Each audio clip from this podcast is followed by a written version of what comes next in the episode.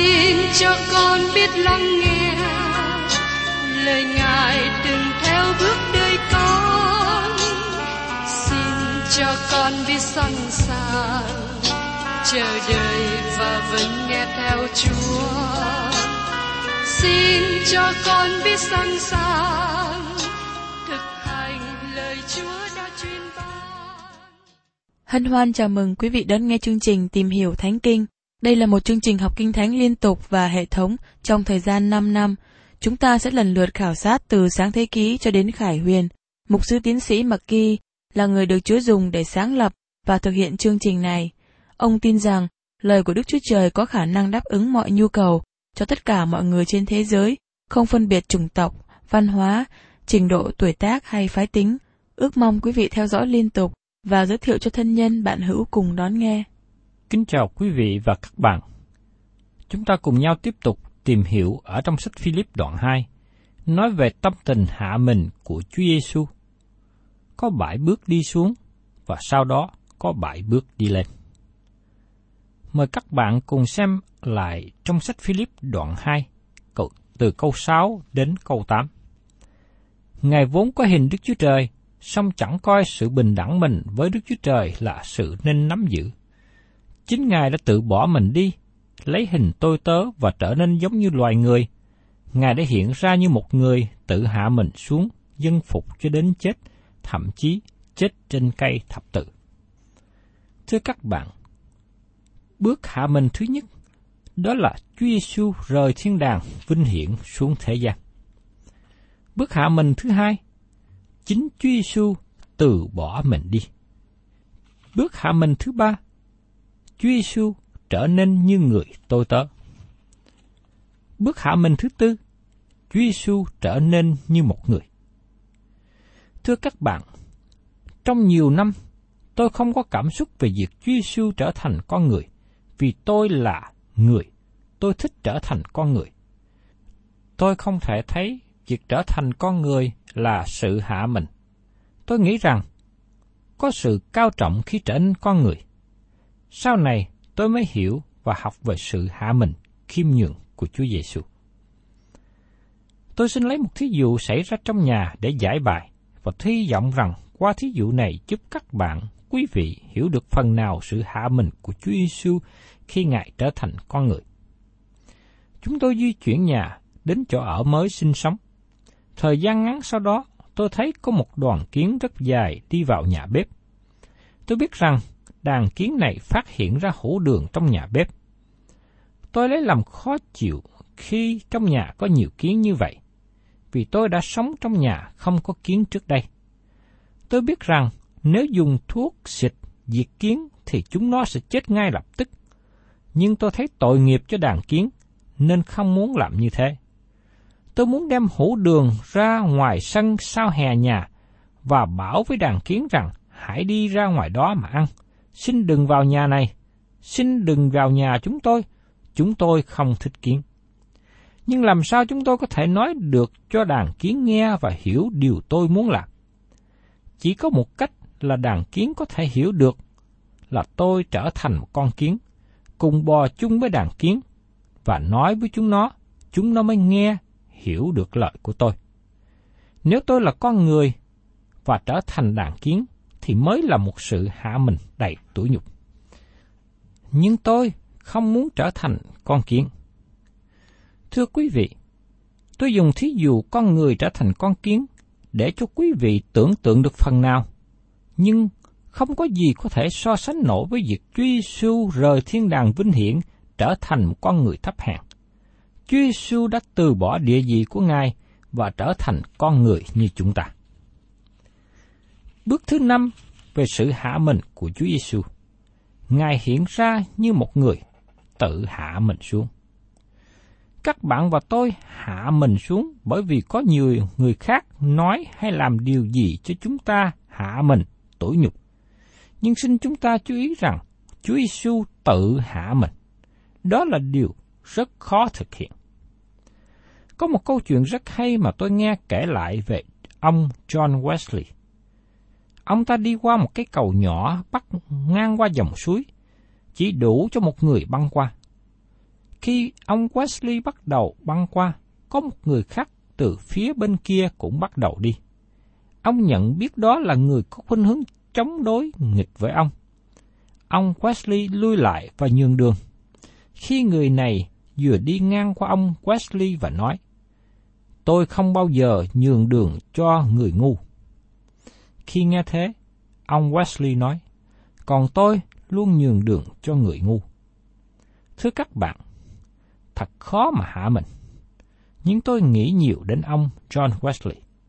Chúng ta thấy mình khó hạ mình. Nhưng còn chính Chúa Giêsu là đấng tự hạ mình. Đến bước thứ sáu về việc Chúa Giêsu hạ mình, đó là Ngài dân phục cho đến chết. Sự chết là một điều tủi nhục, nó là một việc không tự nhiên.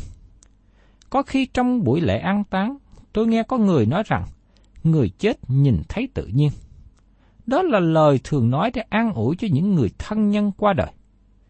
Tôi đã chứng kiến người thân qua đời, họ nhìn không có tự nhiên. Sự chết không có tự nhiên. Đức Chúa Trời không có tạo dựng con người để rồi chịu chết. Con người chết bởi vì tội lỗi. Con người chết bởi vì tội lỗi đã vào trong con người đầu tiên, đó là ông Adam. Và từ đó sự chết đến với tất cả mọi người. Sự chết không phải là điều tự nhiên. Đức Chúa Trời không tạo dựng con người để rồi chịu chết. Khi Chúa Giêsu đến thế gian này, Ngài có sự khác biệt với tất cả mọi người chúng ta. Các bạn và tôi đến thế gian này là để được sống. Tôi thành thật nói rằng, tôi không muốn chết. Tôi muốn sống lâu hơn. Tôi muốn đem nhiều kết quả cho công việc của Chúa. Tôi xin Chúa cho tôi sống lâu hơn. Nhưng Chúa Giêsu sanh ra để chịu chết. Chúa Giêsu đến thế gian này để chịu chết. Ngài không bắt buộc phải chết, nhưng Ngài dân phục cho đến chết. Chúa Giêsu chịu chết một cách tự nguyện. Còn tôi là con người phải chết, nhưng tôi không muốn chết. Còn Chúa Giêsu không buộc phải chết, nhưng Ngài lại chịu chết. Ngài tình nguyện chịu chết. Tại sao như thế? Ngài chịu chết để cho các bạn và tôi được sự cứu rỗi khi chúng ta tin cậy vào Ngài. Chúa Giêsu đã nói ở trong sách Giăng đoạn 10, câu 14 đến 18. Ta là người chăn hiền lành, ta quen chiên ta, chiên ta quen ta, cũng như cha biết ta và ta biết cha vậy. Ta vì chiên, ta phó sự sống mình. Ta còn có các chiên khác chẳng thuộc về chuồng này. Ta cũng phải dẫn nó về nữa. Chiên đó sẽ nghe tiếng ta, rồi sẽ chỉ có một bầy và một người chăn mà thôi. Này, tại sao cha yêu ta? Ấy là vì ta phó sự sống mình để được lấy lại. Chẳng có ai cất lấy sự sống ta đi, nhưng ta tự phó cho. Ta có quyền phó sự sống và có quyền lấy lại. Ta đã nhận lãnh mạng lệnh này từ nơi cha ta. Qua những lời nói của Chúa Giêsu, cho chúng ta thấy rằng Ngài tự nguyện để chịu chết, để vì Ngài muốn cứu chuộc tôi và các bạn là những người phải chết về tội lỗi của mình. Bước thứ bảy về việc hạ mình của Chúa Giêsu là Ngài chịu chết trên cây thập tự. Chúa Giêsu không những dân phục cho đến chết, nhưng Ngài còn chịu chết trên cây thập tự. Đó là một sự chết hết sức là khổ hình trong thời bấy giờ mà chính quyền La Mã đã áp đặt cho Chúa Giêsu. Chúng ta thấy không bị đau đớn nhiều nếu như Chúa Giêsu bị chết trên ghế điện hay bị treo cổ.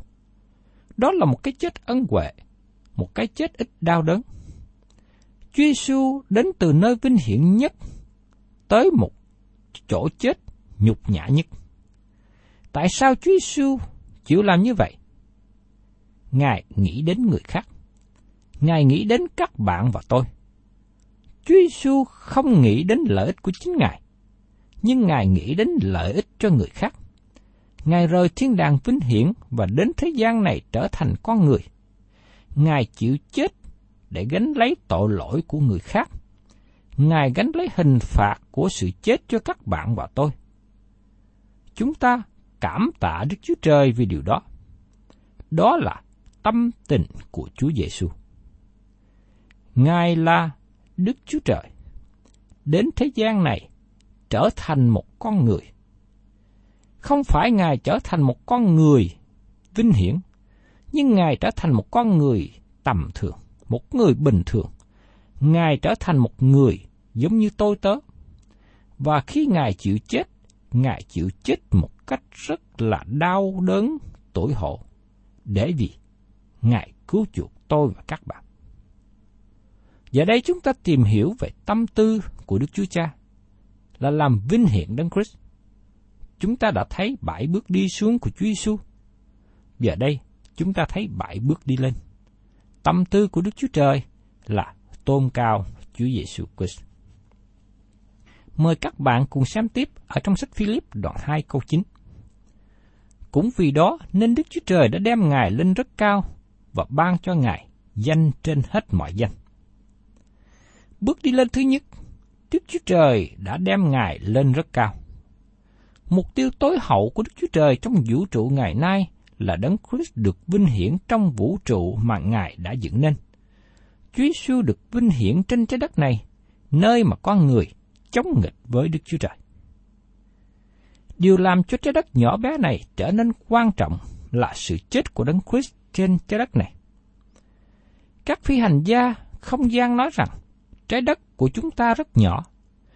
Nếu trái đất này bị bỏ đi, bị tan đi, nó không làm nên một sự khác biệt nào trong vũ trụ này. Nó không hề có sự thay đổi nào trong vũ trụ. Đó là sự thật. Chúng ta cần để ý. Con người bé nhỏ của chúng ta ở trên trái đất này lại không đáng kể chi. Điều làm cho con người nhỏ bé này được hướng về thiên đàng để ngợi khen Đức Chúa Trời là vì Chúa Giêsu Christ đến thế gian này chịu chết trên cây thập tự giá. Nhờ đó mà Đấng Christ được tôn lên. Và đối với con người của chúng ta, qua sự chết của Đấng Christ, chúng ta cũng được tôn lên. Chúng ta từ địa vị của một người tội nhân hư mất, chúng ta được trở nên địa vị là con cái của Đức Chúa Trời. Bước thứ hai đi lên là Đức Chúa Trời làm cho Chúa Giêsu được một danh cao trọng hơn hết. Vì thế, chúng ta cần phải cẩn thận đừng lấy danh của Chúa Giêsu mà làm chơi. Đức Chúa Trời đã tôn cao danh của Chúa Giêsu. Vì thế, chúng ta không được phỉ bán hay nói phạm thượng danh của Ngài. Có nhiều người ngày hôm nay nói phạm thượng với Chúa Giêsu trong khi đóng phim, trong khi viết truyện, trong cuộc đối thoại hàng ngày. Xin quý vị và các bạn hãy cẩn thận và tránh đi tội trọng này. Danh của Chúa Giêsu là danh cao trên hết mọi danh, danh cao nhất của con người trên thế gian này. Chúa Giêsu cũng cao hơn danh tất cả mọi thiên sứ sáng láng. Vì danh của Chúa là một danh tôn trọng, một danh đáng được ngợi khen, tôn quý. Cho nên chúng ta cần phải cẩn thận khi nhắc đến tên của Ngài. gìn giữ môi miệng của mình. Chúng ta tôn cao danh Chúa Giêsu và tránh và không được phép nói những lời phạm thượng về danh của Ngài. Và mời các bạn cùng xem tiếp ở trong sách Philip đoạn 2 câu 10. Hầu cho nghe đến danh Đức Chúa Giêsu, mọi đầu gối trên trời, dưới đất, bên dưới đất thải đều quỳ xuống. Câu này cho chúng ta thêm ba bước tôn cao đấng Christ. Bước thứ ba là nói về danh của Chúa Giêsu. Giêsu có nghĩa là đấng cụ thể. Trước khi Ngài được sanh ra tại Bethlehem, thiên sứ báo tin như sau. Ở trong sách Matthew đoạn 1, câu 21 đến 23. Người sẽ sanh một trai, người khá đặt tin là Giêsu, vì chính con trai ấy sẽ cứu dân mình ra khỏi tội. Mọi việc đã xảy ra như vậy, để cho ứng nghiệm lời Chúa đã dùng đấng tiên tri mà phán rằng, nay một gái đồng trinh sẽ chịu thai và sanh một con trai, rồi người ta sẽ đặt tên con trai đó là Emmanuel, nghĩa là Đức Chúa Trời ở cùng chúng ta.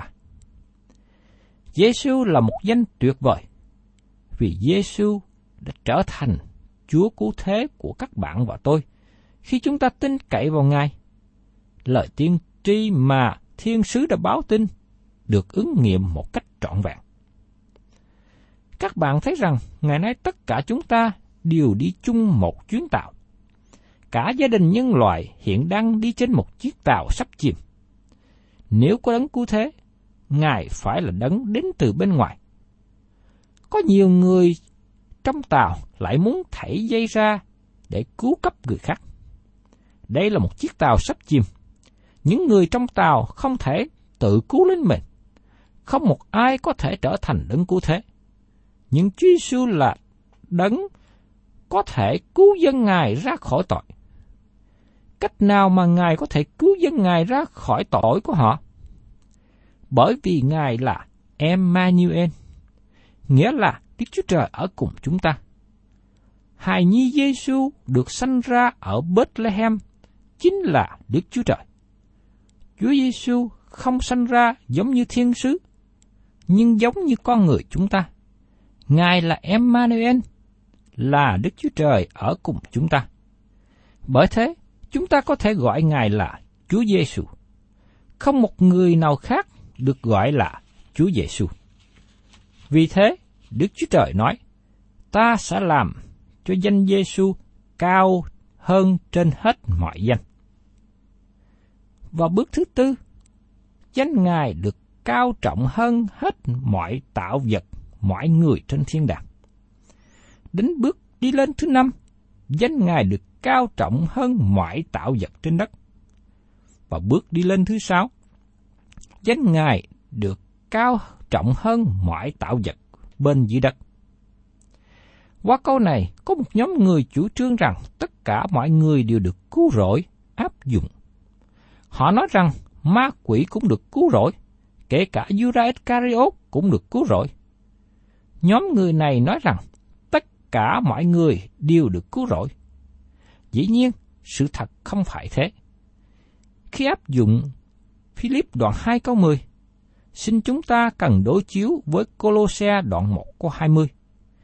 Bởi quyết Ngài trên thập tự giá, thì đã làm nên hòa bình, khiến muôn vật dưới đất, trên trời đều nhờ Ngài mà hòa thuận cùng chính mình, Đức Chúa Trời.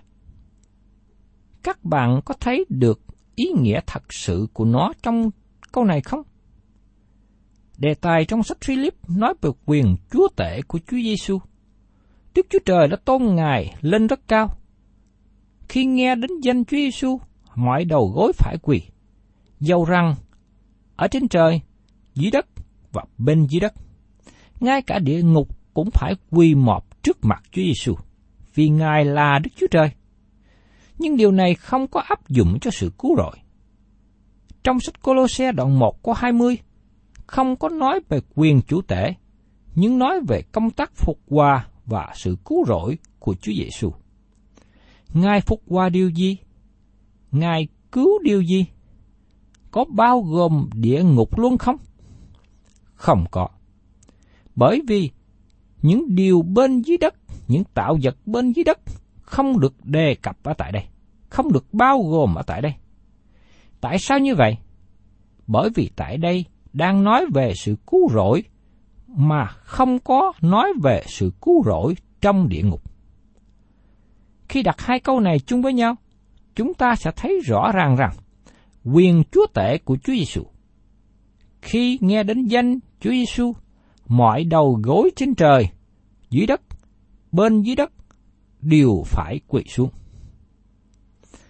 Đây là một điều mà tôi và các bạn ngày hôm nay chúng ta cần phải lưu ý và thận trọng. Danh của Chúa Giêsu là danh trên hết mọi danh. Và Đức Chúa Trời đã làm cho danh của Chúa Giêsu trở nên cao trọng. Giờ đây chúng ta đến bước thứ bảy, đó là bước cuối cùng, bước đi lên. Mời các bạn cùng xem ở trong sách Philip, đoạn 2 câu 11. Và mọi lưỡi thải đều xưng Giêsu Christ là Chúa, mà tôn vinh Đức Chúa Trời là Đức Chúa Cha. Ở đây Phaolô nói rằng, mọi lưỡi thải điều xưng Giêsu Christ là Chúa. Điều đó không có nghĩa rằng mọi lưỡi đều xưng nhận Giêsu là đấng cứu thế. Nhưng địa ngục nhận biết quyền tể trị, quyền chúa tể của Chúa Giêsu trên muôn loài dạng vật, kể cả trên trời, dưới đất và bên dưới đất. Và nhân đây, tôi có đôi lời cảnh giác. Xin các bạn hãy cẩn thận khi các bạn gọi Giêsu là Chúa. Nếu như Ngài chưa phải là Chúa các bạn, Chúa Giêsu đã có lời cảnh cáo trước đây và được chép ở trong sách Matthew đoạn 7, câu 21 đến 23. Chẳng phải hệ những kẻ nói cùng ta rằng, lại Chúa, lại Chúa, thì đều được vào nước thiên đàng đâu. Nhưng chỉ kẻ nào làm theo ý muốn của cha ta ở trên trời mà thôi. Ngày đó sẽ có nhiều người thưa cùng ta rằng, lại Chúa, lại Chúa, chúng tôi chẳng từng nhân danh Chúa mà nói tiên tri sao? Nhân danh Chúa mà trừ quỷ sao? Và lại nhân danh Chúa mà làm nhiều phép lạ sao? Khi ấy, ta sẽ phán rõ ràng cùng họ rằng, hỏi kẻ làm gian ác, ta chẳng biết các ngươi bao giờ, hãy lui ra khỏi ta. Thưa các bạn, nếu lòng các bạn thật sự tin nhận Giêsu là Chúa Cứu Thế, thì sự xưng nhận bằng môi miệng của các bạn mới có ý nghĩa và tác dụng. Còn nếu các bạn chỉ nói bằng môi miệng mà thôi, thì chẳng có lợi ích gì. Trái lại, còn bị Chúa khiển trách và đuổi ra nữa. Và nhân đây, tôi cũng có một lời cảnh giác nữa đối với những con cái của Chúa, những cơ đốc nhân thường hát bài thánh ca, Giêsu là bạn thật. Nếu quý vị là bạn của Chúa Giêsu, quý vị phải làm theo điều Chúa Giêsu đã dạy. Như trong lời Kinh Thánh ở sách Giăng đoạn 15 câu 14, Chúa Giêsu nói rằng: Ví thử các ngươi làm theo điều ta dạy, thì các ngươi là bạn hữu ta. Những người nào gọi là bạn của Chúa Giêsu, hay là những người nào nhìn nhận mình là bạn của Chúa Giêsu, người ấy phải làm theo những điều mà Chúa đã dạy. Điều mà Chúa Giêsu đã dạy ngày hôm nay đã được ghi lại ở trong Kinh Thánh. Chúng ta phải lắng nghe lời của Chúa và làm theo sự dạy dỗ của Ngài. Thưa quý vị và các bạn, đặc biệt là những cơ đốc nhân, chúng ta đã thấy đời sống và cương phục vụ của Chúa Giêsu và chúng ta cần nói theo. Chúa Giêsu từ trời đến thế gian, Ngài đã hạ mình và sau đó Ngài đã được Đức Chúa Trời tôn cao lên. Và Kinh Thánh dạy và nhắc nhở chúng ta rằng, ai tự nhắc mình lên sẽ bị hạ xuống, còn ai tự hạ mình xuống sẽ được nhắc lên. Xin Chúa cho tôi và các bạn học theo gương của Chúa Giêsu, biết hạ mình phục vụ. Và Chúa Giêsu đã nói rằng, ai hầu việc ta, cha ta tôn quý người. Tôi cảm tạ Chúa vì được góp phần ở trong sự hầu việc Chúa, trong tư cách là một người tôi tớ, một người phục vụ. Và tôi cảm ơn Chúa rất nhiều, vì Chúa nói rằng, ai hầu việc Ngài, Chúa sẽ tôn quý người đó. Và tôi cũng mong ước rằng các bạn sẽ kinh nghiệm và học được phước hạnh lớn lao này. Thân chào tạm biệt quý thính giả và xin hẹn tái ngộ cùng quý vị trong chương trình Tìm hiểu Thánh Kinh kỳ sau.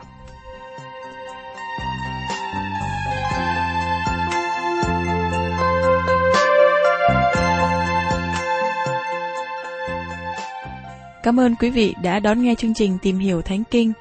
Nếu quý vị muốn có loạt bài này, xin liên lạc với chúng tôi theo địa chỉ sẽ được đọc vào cuối chương trình. Kính chào quý thính giả.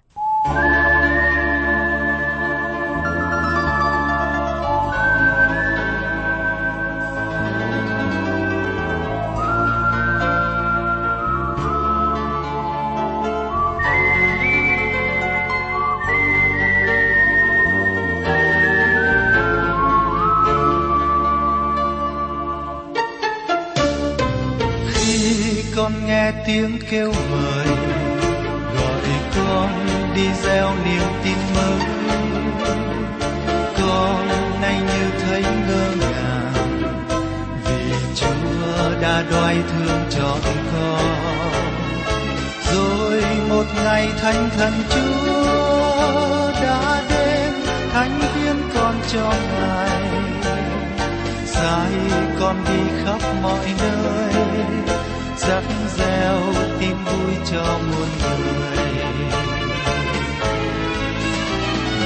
Đây chúa ơi, con hiến dâng cho ngài.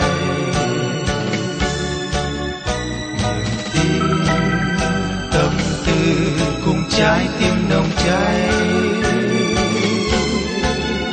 Từ đây, hăng say, theo bước chân của ngài thiên làm chứng nhân nước trời.